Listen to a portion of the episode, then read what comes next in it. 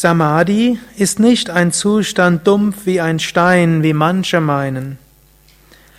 Leben aus dem höchsten Bewusstsein ist nicht verlöschen. Wenn das Selbst in Erfahrenem gebunden ist, werden seine Aktivitäten nicht voll ausgeübt. Und wenn die Beschränkungen des empirischen Seins überschritten werden, wird das universelle Leben intensiviert und man fühlt sich bereichert. So wird das innere Leben sehr reich. So wird das Leben kosmisch weit und sogar suprakosmisch.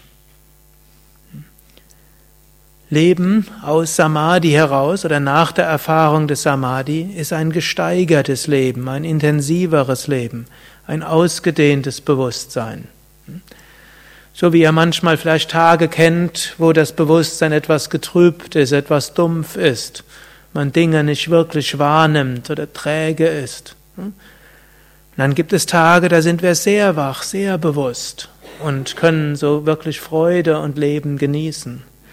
Und jetzt nehmen wir mal an, wir vergleichen das jetzt, der Vergleich eines trägen, müden Tages, wo man kaum etwas wahrnimmt, vielleicht krankheitsbedingt, vielleicht Mangel an Energie bedingt.